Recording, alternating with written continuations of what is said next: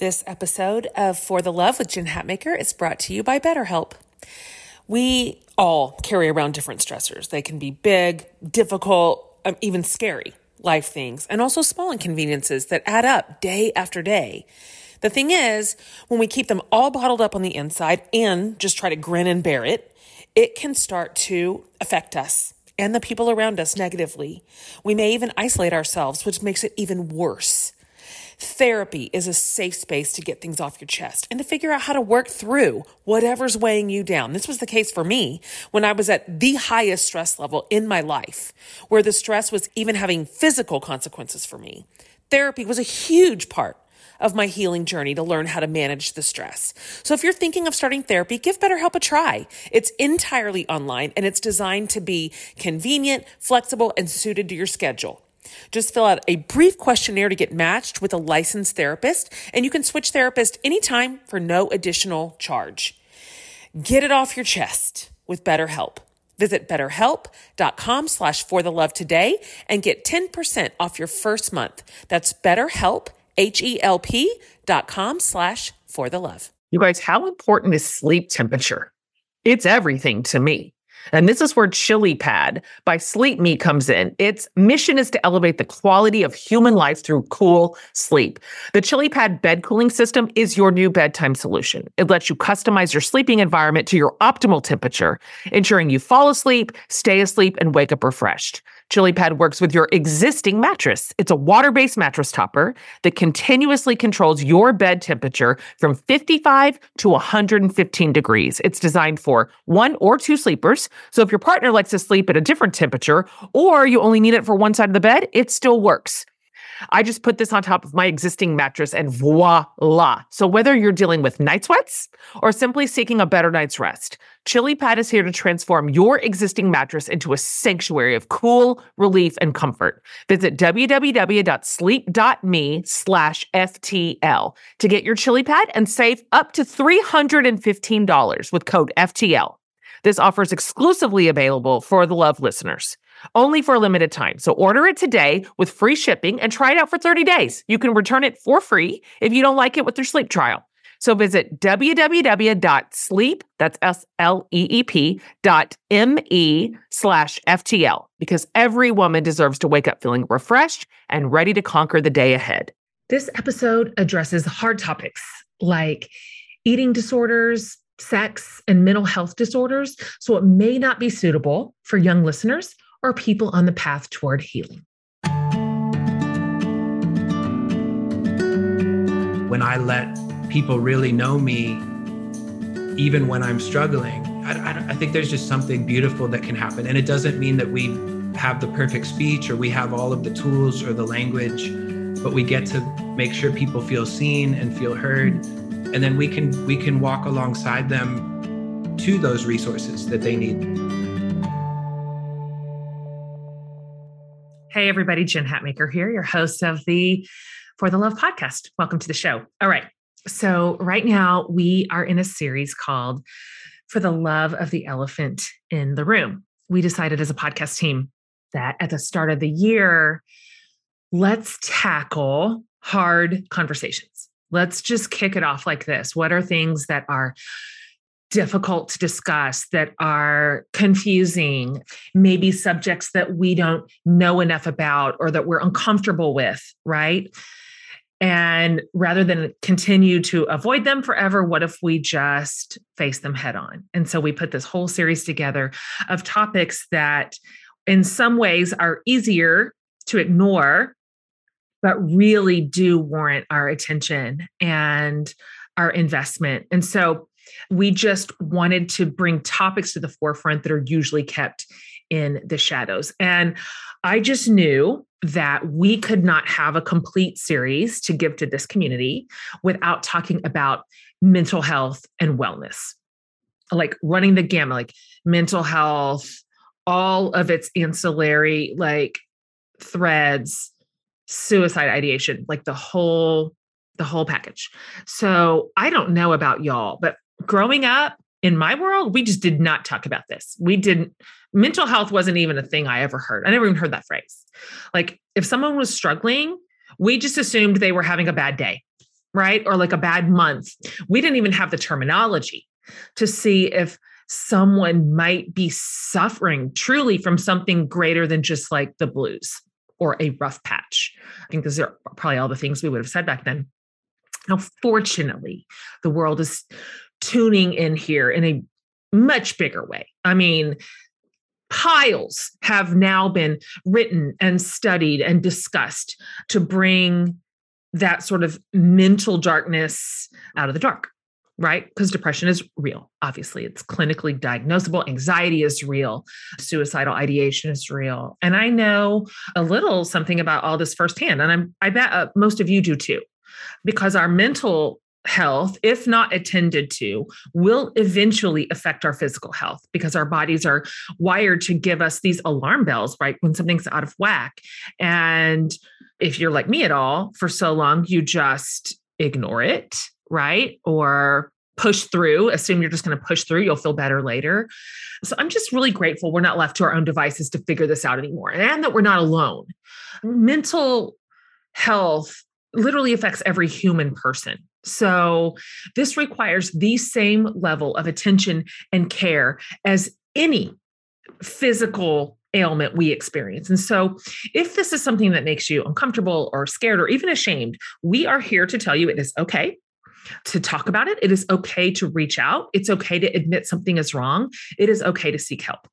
You know that I did. I I shoved my own anxiety down for so long that I ended up in the ER with like catastrophic blood pressure where my doctor you guys like I'm literally sitting on the table in the doctor's office my heart pounding out of my chest, my blood pressure at like 165 over like 120, some like absolutely astronomical number, tears just like flowing like out of my eyes, running down my face. And right that second, I'm looking at my doctor and I'm saying to him things like, it's just, I'm okay. I need you to know that like I'm strong. And this is, I don't know what is happening, but I am actually really strong. All evidence to the contrary. and so my doctor, bless him, like here's this girl who's literally falling apart physically, trying to convince her own self and me that she's fine. You know, and he put his like sweet little hand on my shoulder and he was like, You've experienced trauma and your body has just taken you as far as it can go. And now this is your body saying, please, like, you need to stop and get help. And so that was when I first well, first of all, tackled my blood pressure issue, but then that's when I went on an antidepressant. And my doctor prescribed me an anti anxiety medication for when I was like spiking and like, and then I was in counseling. And so this, this matrix of factors like pulled me up from the bottom of the ocean and set my feet on a solid path again until for me, my mental health was strong again. And so that's what we're talking about today we have an incredible elephant confronter, if you will, with our guest today. And he's spent most of his adult life walking his community and organization through mental health concerns, naming them by name.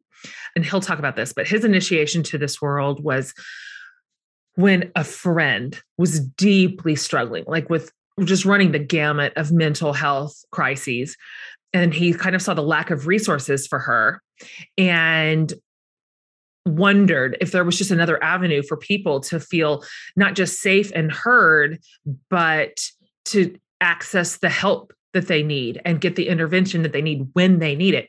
So this led him to creating a mental health and suicide prevention organization that's changed so many people's lives. I mean, I I can't even imagine how many.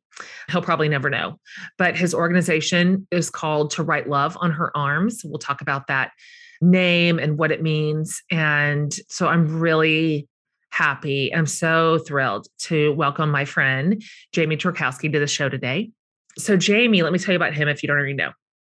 He is a New York Times bestselling author of If You Feel Too Much, his book, which we'll discuss here in a second.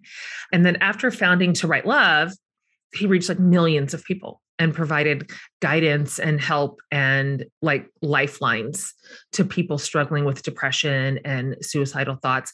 So Jamie's also a two-time TEDx speaker He's traveled the world speaking at universities and concerts and conferences and events. And he's been interviewed by Rolling Stone and NBC Nightly News and my personal favorite, as you know, CBS Sunday Morning. To me, that's the pinnacle.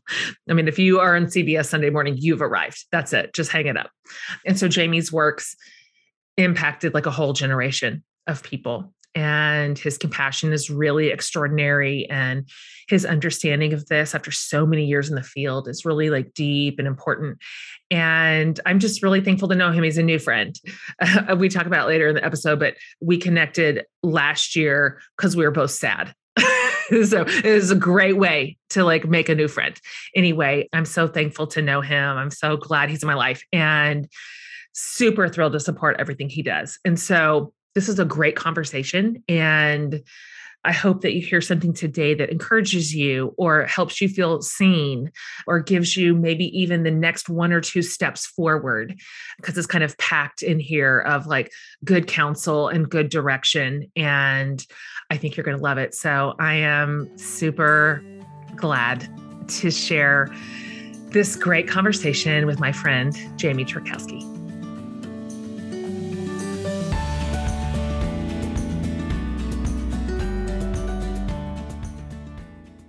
Hi. Welcome hi. to the show. Thank you for having me. um, apparently, one of the deal, what part of being like a friend of mine is that then you have to like come on my podcast. So I didn't tell you that up front, but now I'm you into know. it. I'm honored to be here. Okay. I've already told my people a little bit about you.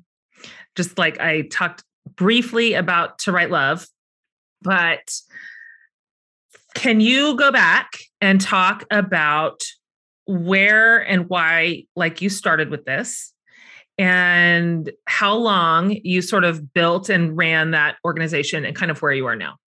Yeah.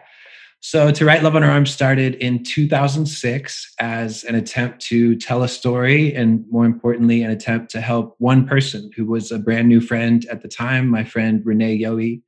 And I was renting a room from a friend in Orlando and he was very much a big brother, a source of wisdom for her. He was in recovery. And when I met her, she was struggling with all the issues that the organization speaks to today. So, depression, addiction, a history of self injury. There had been suicide attempts in her life. Today, you could expand that to anxiety, eating disorders, ultimately, the question of what do we do with our pain? What do we do with grief, failure, regret, all of these different things? Can we talk about it? How do we talk about it? Can I get help? What does that look like? But back then, it, it was just a story that I wrote and posted on MySpace because it was Whoa, 2006. Nice. Yeah. And really, the story took on a life of its own, started selling t shirts as a way to help pay for Renee's treatment. And the t shirts very much took on a life of their own as well. Started to hear from people in other states, then other countries, people asking how to get involved, how to help a loved one, people who had lost friends or family members to suicide or to an overdose, people wanting to learn, people wanting to join the conversation, you know, asking to volunteer. So my life changed pretty quickly. It was a pretty unbelievable beginning, especially for what became a nonprofit. And I led that, did that for 15 years, and then officially stepped away about six or seven months ago. So we announced it in July. And for me, it was just, I think it was just time for change. There was the desire to be more independent. I've always been, I think, more of an introvert and not a great manager. I didn't have dreams of being a CEO. I didn't really enjoy, not only didn't enjoy that side of it, but didn't feel like a great fit for it. And the organization's in a great place. They're really thriving. I believe in them. I cheer for them. It's literally some of my favorite people. My sister, my mom, my childhood best friend are all full time. So they continue to help people. And I'm thankful that I was able to step away, but really believe in not only their present, but their future, you know, to continue to really save lives and connect people to help that can change lives. And for me, I want to keep writing and speaking, keep talking about mental health and what it looks like to be human, what it looks like to care about people. So, yeah, I'm, definitely in a season of transition it's pretty awesome that you built something with such lasting power because you were what were you 25 i was 26 yeah yeah i had no mental health experience, no nonprofit yeah. experience. Right. You're just like a guy working like in the surfing industry. All I had was a surfboard. It's awesome what you've built. And 15 years later, that's kind of rare air to have that kind of longevity. And then it's just grown and expanded so very much. And of course, like your feedback, I'm sure from people at this point is just could you ever quantify how many people have told you what to write love has meant to them or to their brother or to their daughter or whatever no it that never gets old you know and whether that's a, a comment or a tweet or an email or you know every now and then a, a conversation with a stranger you know at a coffee shop or in an airport these things are personal for so many people for most of us in some way at some point whether you know whether it is someone who has lost someone whether it's someone who's simply concerned about someone they care about. But you know the best thing i can't imagine anything more gratifying than hey this thing that you started saved my life or i ended up getting help. I ended up seeing a counselor or stepping into treatment because of your organization. And you know we we see people with tattoos like the logo tattooed on their shoulder and I joke, but it's true. It's like that's a good reminder not to screw the whole thing up. Like that's a good reminder of of what's at stake and how much this means to people. Like it's totally been an honor, and I couldn't even have dreamed up something like what the last fifteen years have been. Yeah. So, like foundationally, I guess probably all of us know somebody in our midst, if it isn't our own selves, who has struggled with depression or any number of mental health conditions. But I think a lot of us, or maybe even most of us, kind of coming up to this point didn't have the language, we didn't have the education, we just maybe even the like community around the conversation to discern if somebody that we love or maybe it's ourselves has something different than just the blues right? Or like you're just like down or this is situational and it's going to pass. And so before you started to write love, what was your personal history here? Was it none? Like with friends or yourself that you can look back on and kind of go, oh, now I see with clearer eyes what was going on? It was close to none. I, I usually say my first experience with depression was really my first romantic relationship. So, my first girlfriend, I was 22 and she struggled with depression. And I grew up in church, grew up in the church, and looking back, I had no tools to help her. I just thought if if we pray for you and we talk to you, you'll be okay. But I had I knew nothing about mental health. I knew nothing about what she was actually living with and dealing with. And you know, felt like I made mistakes in trying to care for this person who I did genuinely care for, but I, I didn't know how to do that well. And I also think like even when I met Renee, you know, I, that was also in a church community setting.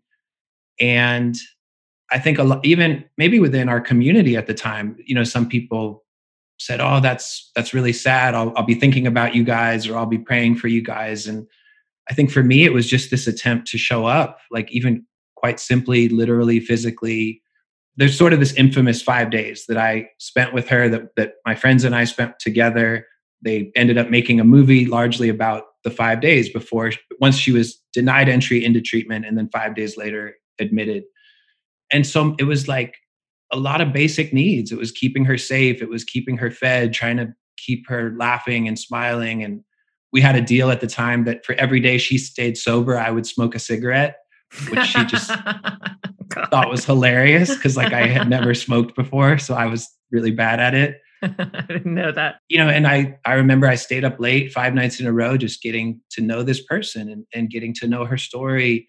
And then David, my friend, was in recovery and and so he was really the voice of wisdom. Some people because of how it's all gone have tried to kind of position me as the hero, but I was really more of a fly on the wall trying to be a friend and, and trying to listen and then and then eventually writing about it. But very limited tools, very limited language and you know 15 plus years later it is amazing to see that i think wherever you look whether it's you know hollywood or sports or music more more and more people are talking about these things you know? Yeah totally. Like i want to talk about that because really just in the span of the origin of to write love to now everything around mental health has changed. I think a lot of the stigma is removed. We understand more than we did then. I I think now sort of in the common discussion is the understanding of how many factors impact mental health like social isolation and economic status, like what's your racial profile? I mean there's so much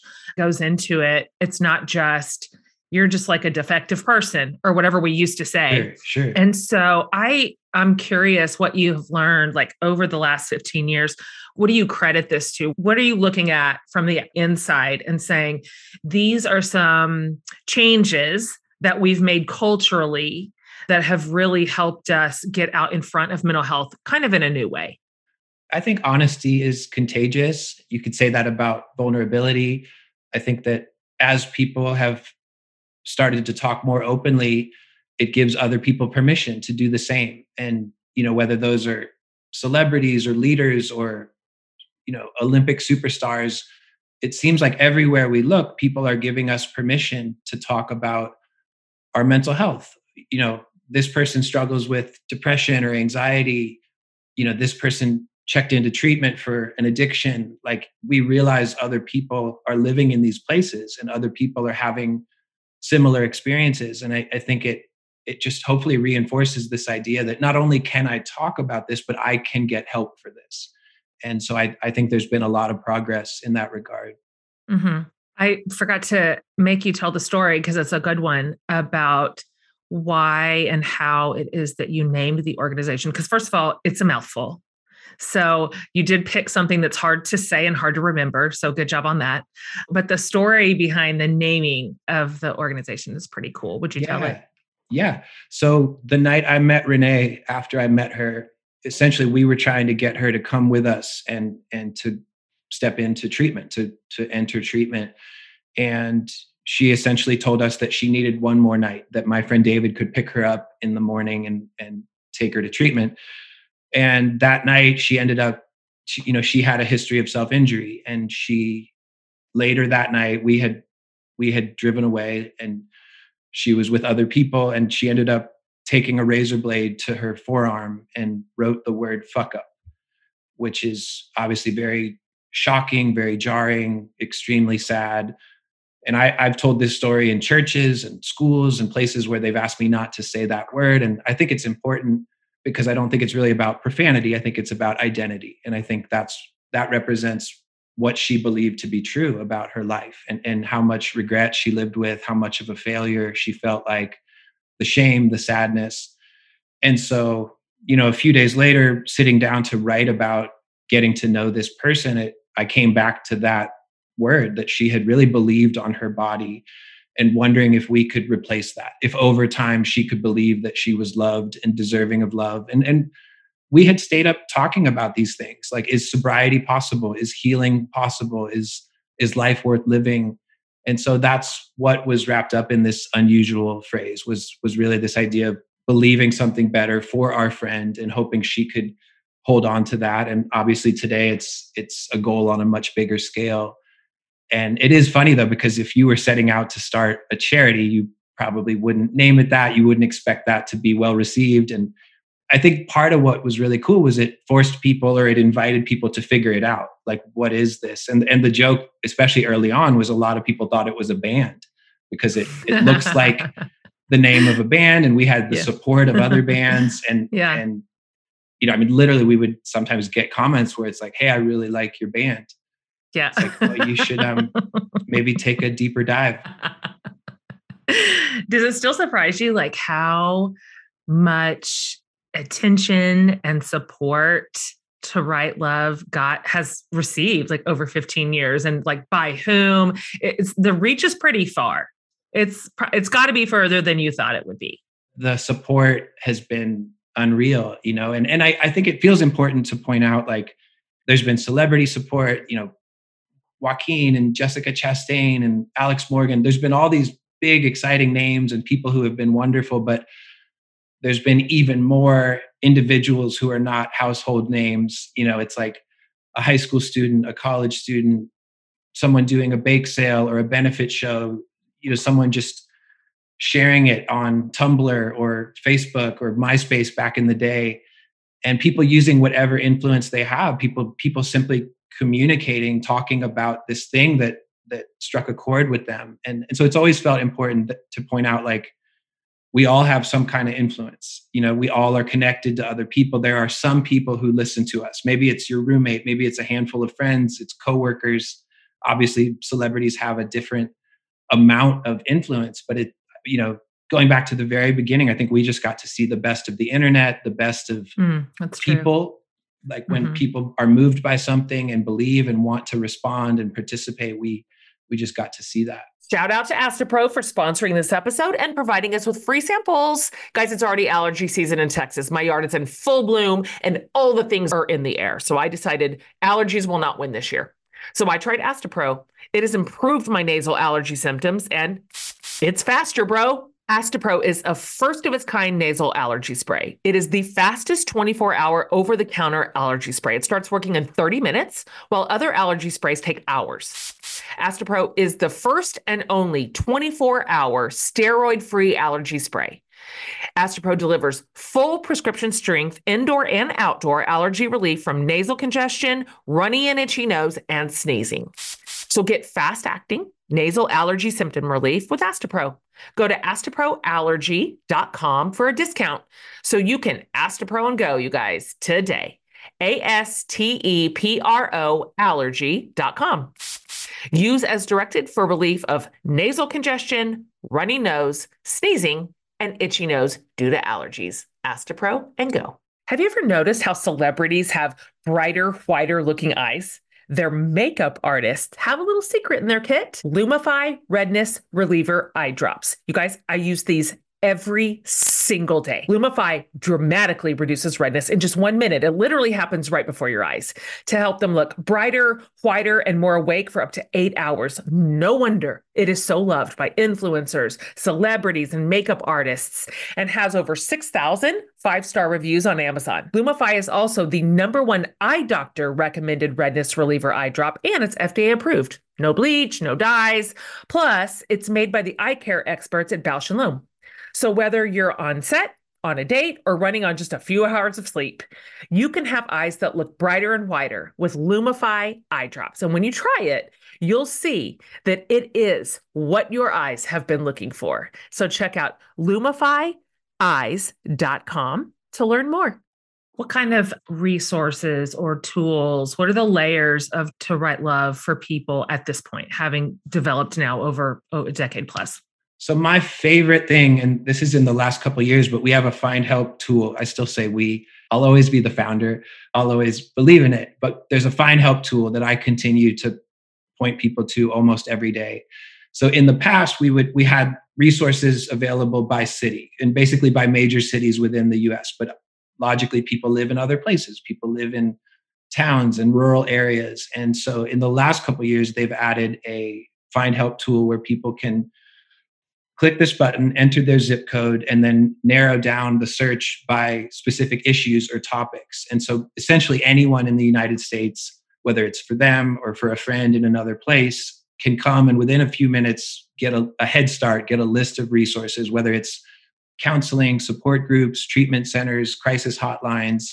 So I think that's something that that I really love. And and then within that, I think the specific resource I probably point to the most, especially with young people, is Crisis Text Line, where anyone in the US can send a text to 741 741 and almost instantly get a response from a trained crisis counselor. So whether it's three in the morning, three in the afternoon, if someone is really struggling, feeling overwhelmed, you know, feeling confused, you can hear from someone who has the tools and the language to meet you in that place. So I love to point to both of those. And, and there's also an email, find help at twloha.com.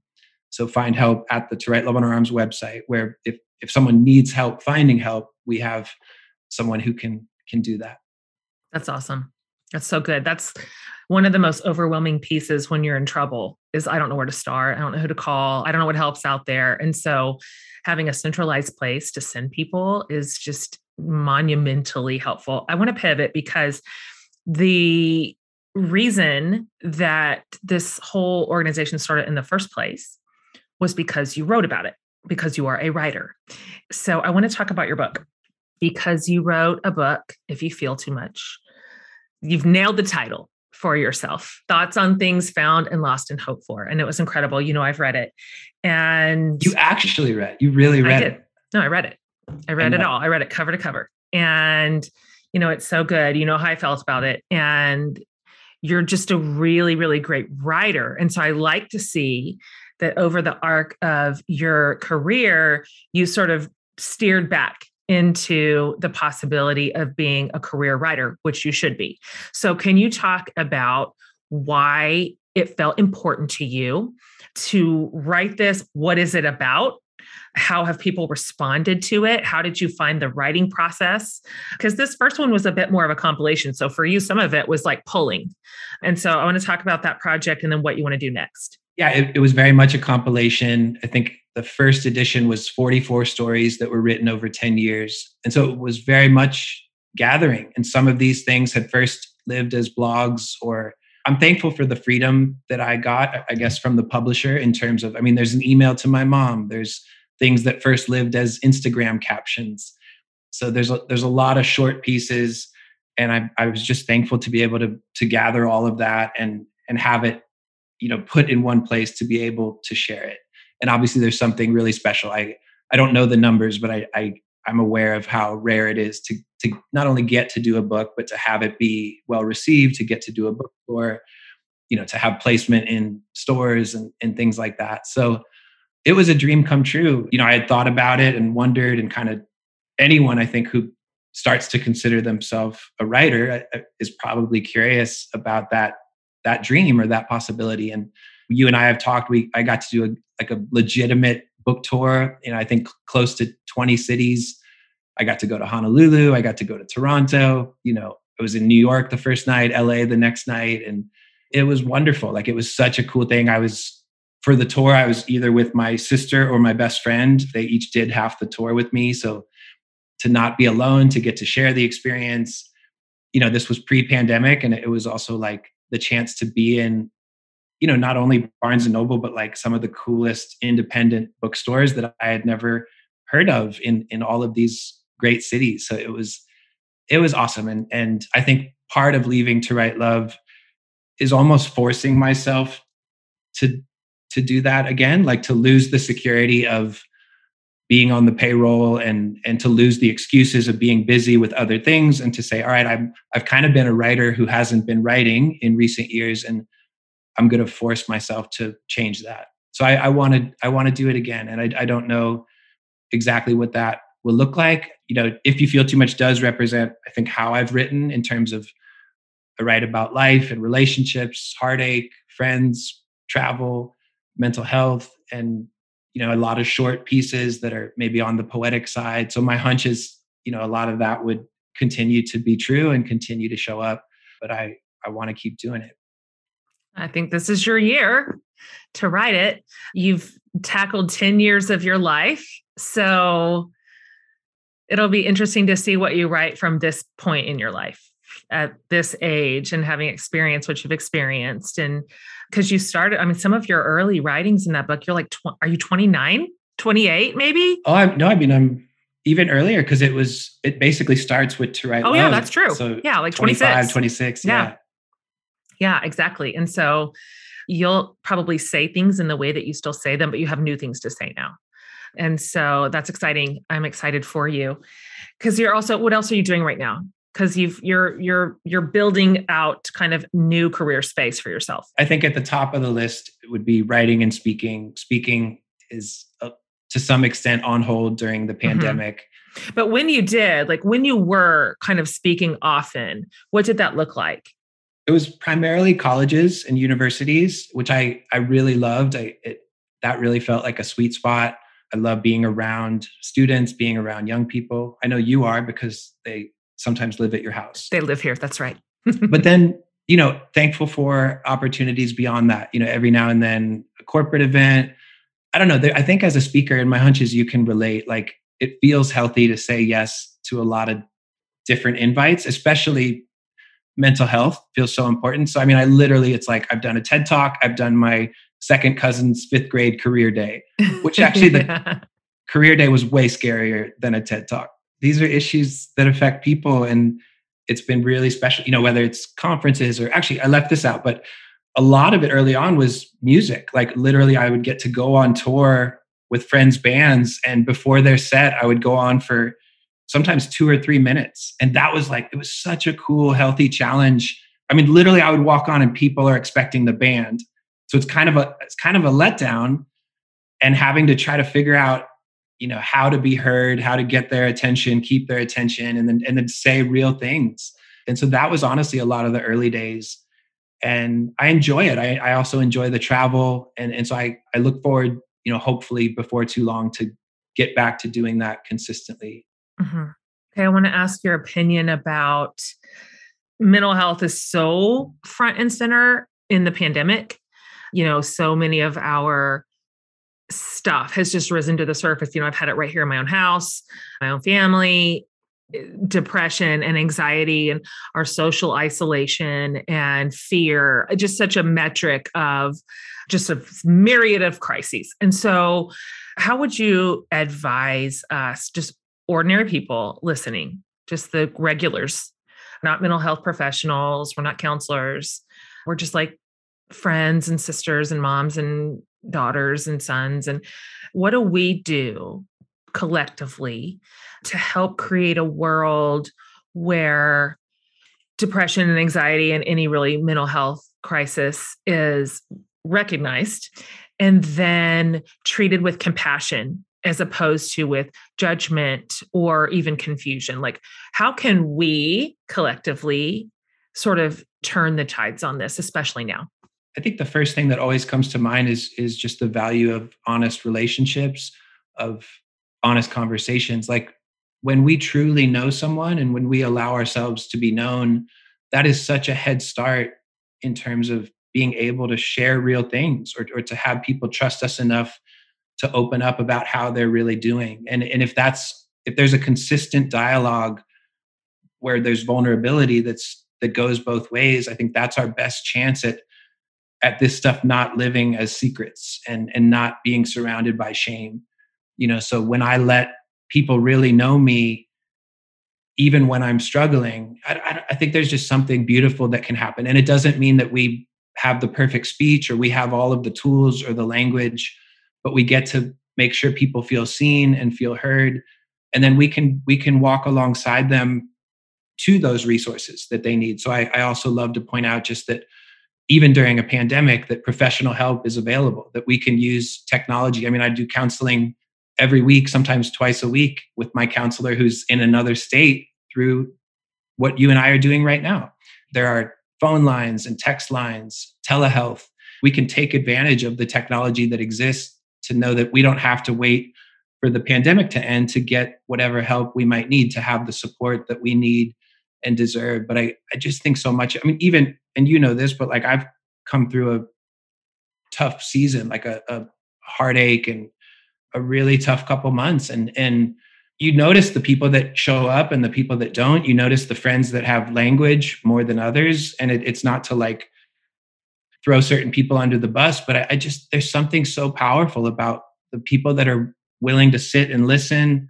Even the days that you would text me and ask how I was doing, like that alone is so meaningful and it it it's not that you had all of the answers or you know but just the people that care that just remind you hey you matter to me your life matters to me your struggle matters to me. So those are a few things that come to mind. Mm. i didn't say it at the top of the show but that is actually how we met. Well on the internet that's where people meet now but we met on social media because we were both sad so I said a sad thing, and you're like, hmm, I am sad too. I'm like, oh, hi. totally. Well, no, I love the question that you asked me. You, mm-hmm. It was like one of the first yeah. sentences you wrote. You said, "What is your suffering?" I know. I well, I like, you were such clearly a cool, suffering. Such a such a cool question. You're like, how much time do you have? Yeah. Like, yeah, but like to your point, like to the whole answer that you just gave is a connection point, which is just honesty. I was like, I'm really sad. I'm going to just put that on the whole internet. And there's something powerful in it. Like it creates, it takes away some shame and loneliness because it's lonely to be in your own head with no one there with you. And then it's a magnet for people who are looking for someone who's telling the truth and understands how they feel. That's my experience too in my life. So, okay, you know, this whole series is called For the Elephant in the Room, for the love of the elephant in the room, because we're talking about hard things. And you've done hard work for 15 years. This, these are hard places that you have stared into. And so, in that thread, like things that are hard to deal with or face or manage or whatever from a higher level, not just like dialing into your particular organization, but just in general, how do you personally tend to approach really uncomfortable conversations? I know a little bit about this. I'm going to be curious to see what you say, but uncomfortable conversations are hard or even confrontational. Like, are you an avoider? Do you come to the table? I'm just, there's so many yeah. ways to handle. It depends, probably a bit of both, you know, and you and I are close enough that I, I know I've shared some of those moments. So I think it depends on the day. I, I mean, I feel like to some extent, we all get to choose our battles. We all get to choose if and when we talk about these hard things. And obviously, hard things is a broad category, you know. I think I'm trying to learn how to show up in love. And and I feel like I'm erring on the side of conflict that when the person walks away at the end they don't feel like I just wanted to be right or I wanted to prove my point um, or I had a way to fix them or change them. But that in the mix or in the midst of that they felt like I cared for them. I cared about them. And I think that applies to politics. I think that applies to mental health. So I, I and I yeah I mean like even even on the political note for a moment the trump the early trump years were really hard for me and hard for a lot of people. And there was a lot of anger. And my sister made a comment that really stuck with me. She said basically i don't want you to bully the bullies. She felt i was doing quote tweets and you know blasting people who were blasting me. And and that really stayed with me was like how do we have hard conversations with kindness? Like as cliche as that sounds you know and and i that applies to private conversations about the vaccination it applies to hey i'm i feel like you're struggling. Could would you be open to sharing? Or could we help you find some help? You know i but i i do want to err on the side of being willing to have those conversations. I, I think just trying to do it in a way that is compassionate. Mm-hmm. yeah you're good at that. I tend to want to avoid. And so i'm always trying to learn about what it looks like to confront but in a way that's healthy and has dignity in it. And it's a connecting point not just a disconnection point which is i always equate confrontation with disconnection and that's not necessarily true. It doesn't have to be true. And so anyway that's why we go to therapy. Yeah. And I, I don't know one thing that comes to mind is like if i think about my life the people i know people i communicate with like ongoing conversations i have people close to me who are struggling, who have been struggling for months. There are people who are my friends who I disagree with politically, and those those circumstances haven't been changing. So it's like I want to keep showing up for these friendships. And obviously I'm closer to some people than others, but like I want to keep caring for these people. And I, I, I want to, in a way that's healthy and balanced and not overwhelming, like be willing to have those conversations you know and and I, I keep saying this but like with the caveat that we can do that in a way that's respectful in a way that's kind. It's a fresh new idea because it's certainly not the what we see out there. It's well, just like, like here's here's a tiny i thought of this. I woke up i don't even i don't think i told you this story. I woke up to a dm from a friend a couple days ago and he basically just said I, I had posted a, a graph from the new york times about hospitalization rates and he was like, Can you please stop? You've been doing this for two years. I'm sick of seeing it. Can you stop? And I called him. And it, the first few minutes were really hard. We were both pretty much angry. We didn't agree. And then we, I was able to share long story short, I we had this great conversation, and I honestly feel closer to him. And f- this is a friend for 25 years, so like we were able to tap back into something, and because we addressed this elephant, like we both came away where it wasn't. It ended up not being a conversation about vaccines. Like it ended up being a conversation about our friendship and what does it look like to disagree but to love each other and I mean, I, I, I challenged him. Like I said, hey, I've, I've I've gone through a really hard season, and I only hear from you when you disagree.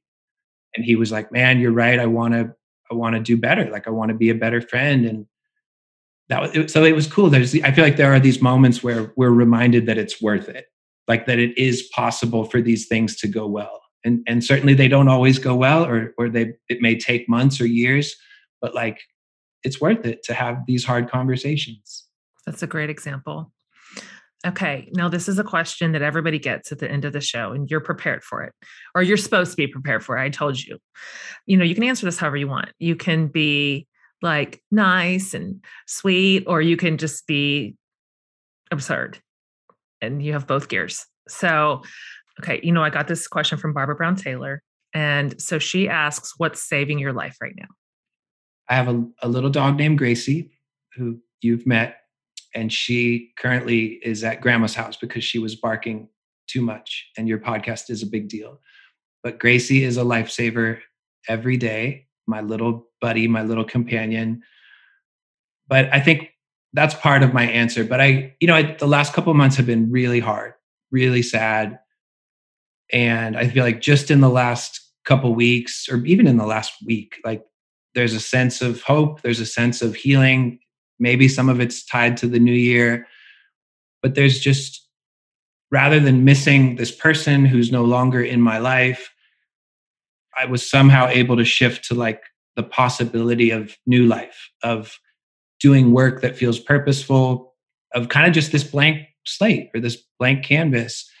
And in a way that's somehow genuine, like beyond what I can explain, like feeling like I might be healing and feeling like life is still worth living and I get to keep going. Who knows for how long, but I every day, you know, I, I get to have all these experiences and and I want to stay for the surprises. So I don't know. I guess healing is saving my life.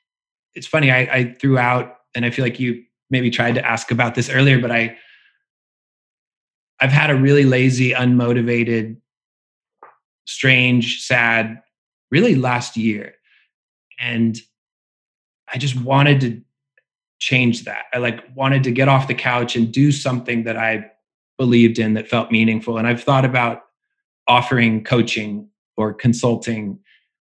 And i've i've thought about it but been too scared to put it out there. And and i and then friday or as we're talking a few days ago i was like you know what? I'm just going to put this out there. And literally just posted it on instagram and wrote a long caption and left an email address and and got this incredible response.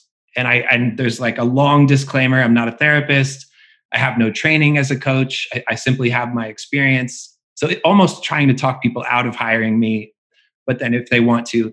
But like i had my first appointment last night and there's been all of this interest and i think it, it sort of reminded me that people believe in me. It reminded me that i i have life that i want to share. I have experience that i want to share and and so i think that that bit of new life is saving me as well.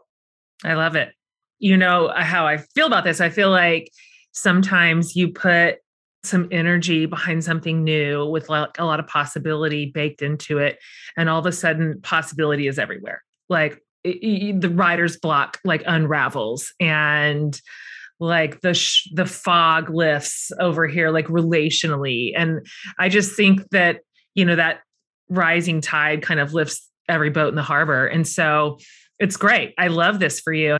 So let's just tell everybody really quickly where they can like find you. Where can they find your book? Where can they, if they need a coach? And by the way, can you just like briefly run the gamut of the types of things that you feel excited about coaching someone through or a group of people, really? Totally. So my experience is nonprofit, mental health, branding, transition. I feel like I've quit my dream job twice, once with Hurley, once with To Write Love on Her Arms.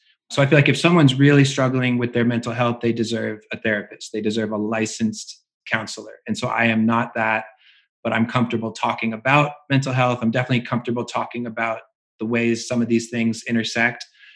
Maybe they're dreaming about a career change, dreaming about starting a nonprofit or seeing that charity or brand grow. Those are some of the kind of sweet spots for me. But I think being in a transition, I really get excited about talking to people who either are thinking about one or or maybe they're in one. And certainly that applies to all of us at different points. But but those are those are a few examples. And it's been really cool even in just reading the emails, like just being introduced to people's stories, parts of people's stories. Yeah, so I'm I'm excited about it. But my website is just my name. It's jamietworkowski.com. Social media is the same, Instagram, Twitter. My book is on Amazon, Barnes and Noble, all the places. There's there are links on the website. Again, it's if you feel too much. So I'm easy to find. Thanks for coming on. Thank you for having me. I appreciate it so much. You guys, you go follow Jamie everywhere he's at and buy his book and hire him as your coach. And maybe you'll get a Gracie sighting. It's mm. possible. Mm-hmm. It is really, really possible. It's, She's really cute. She's she was uh-huh. just being a bad girl today. Uh huh. Uh huh. I'm sorry she didn't get to be in, the, in your house, but her return is imminent. Okay. I'll talk to you later. Bye.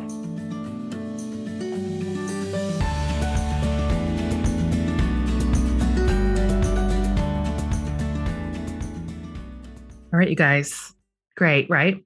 He's great. That conversation is great. So much in there. And we barely scratched the surface. And so I cannot recommend enough.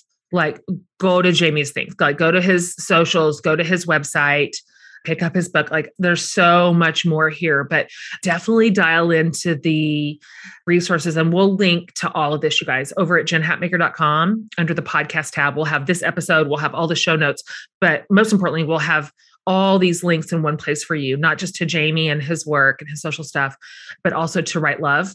So that if this is something that you need right now or somebody that you love needs, you can find it, find all the resources in one spot there. And so you'll be really, really glad you did. And I just want you to know, those of you listening who are in a place of like mental health crisis, that you are so deeply loved and you are not alone.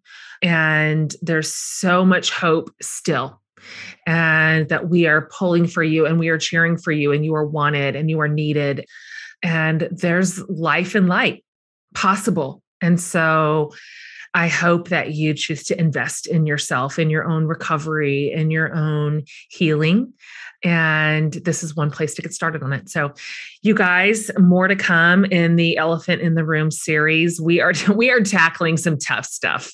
I'll just tell you that right now. Like the whole series is so powerful, and we're happy to do it for you. And we're happy to pull all these challenging conversations into one series for you. And really, as always, just hope it serves you well. And so, Laura and her podcast team and Amanda and I are just so happy to be in a new year with you and bringing you a whole new year of incredible guests and topics and series. And this podcast just makes us so happy. And we love working on it and we love you. And thanks for being so loyal year after year after year. You're literally the best. All right, you guys, see you next week.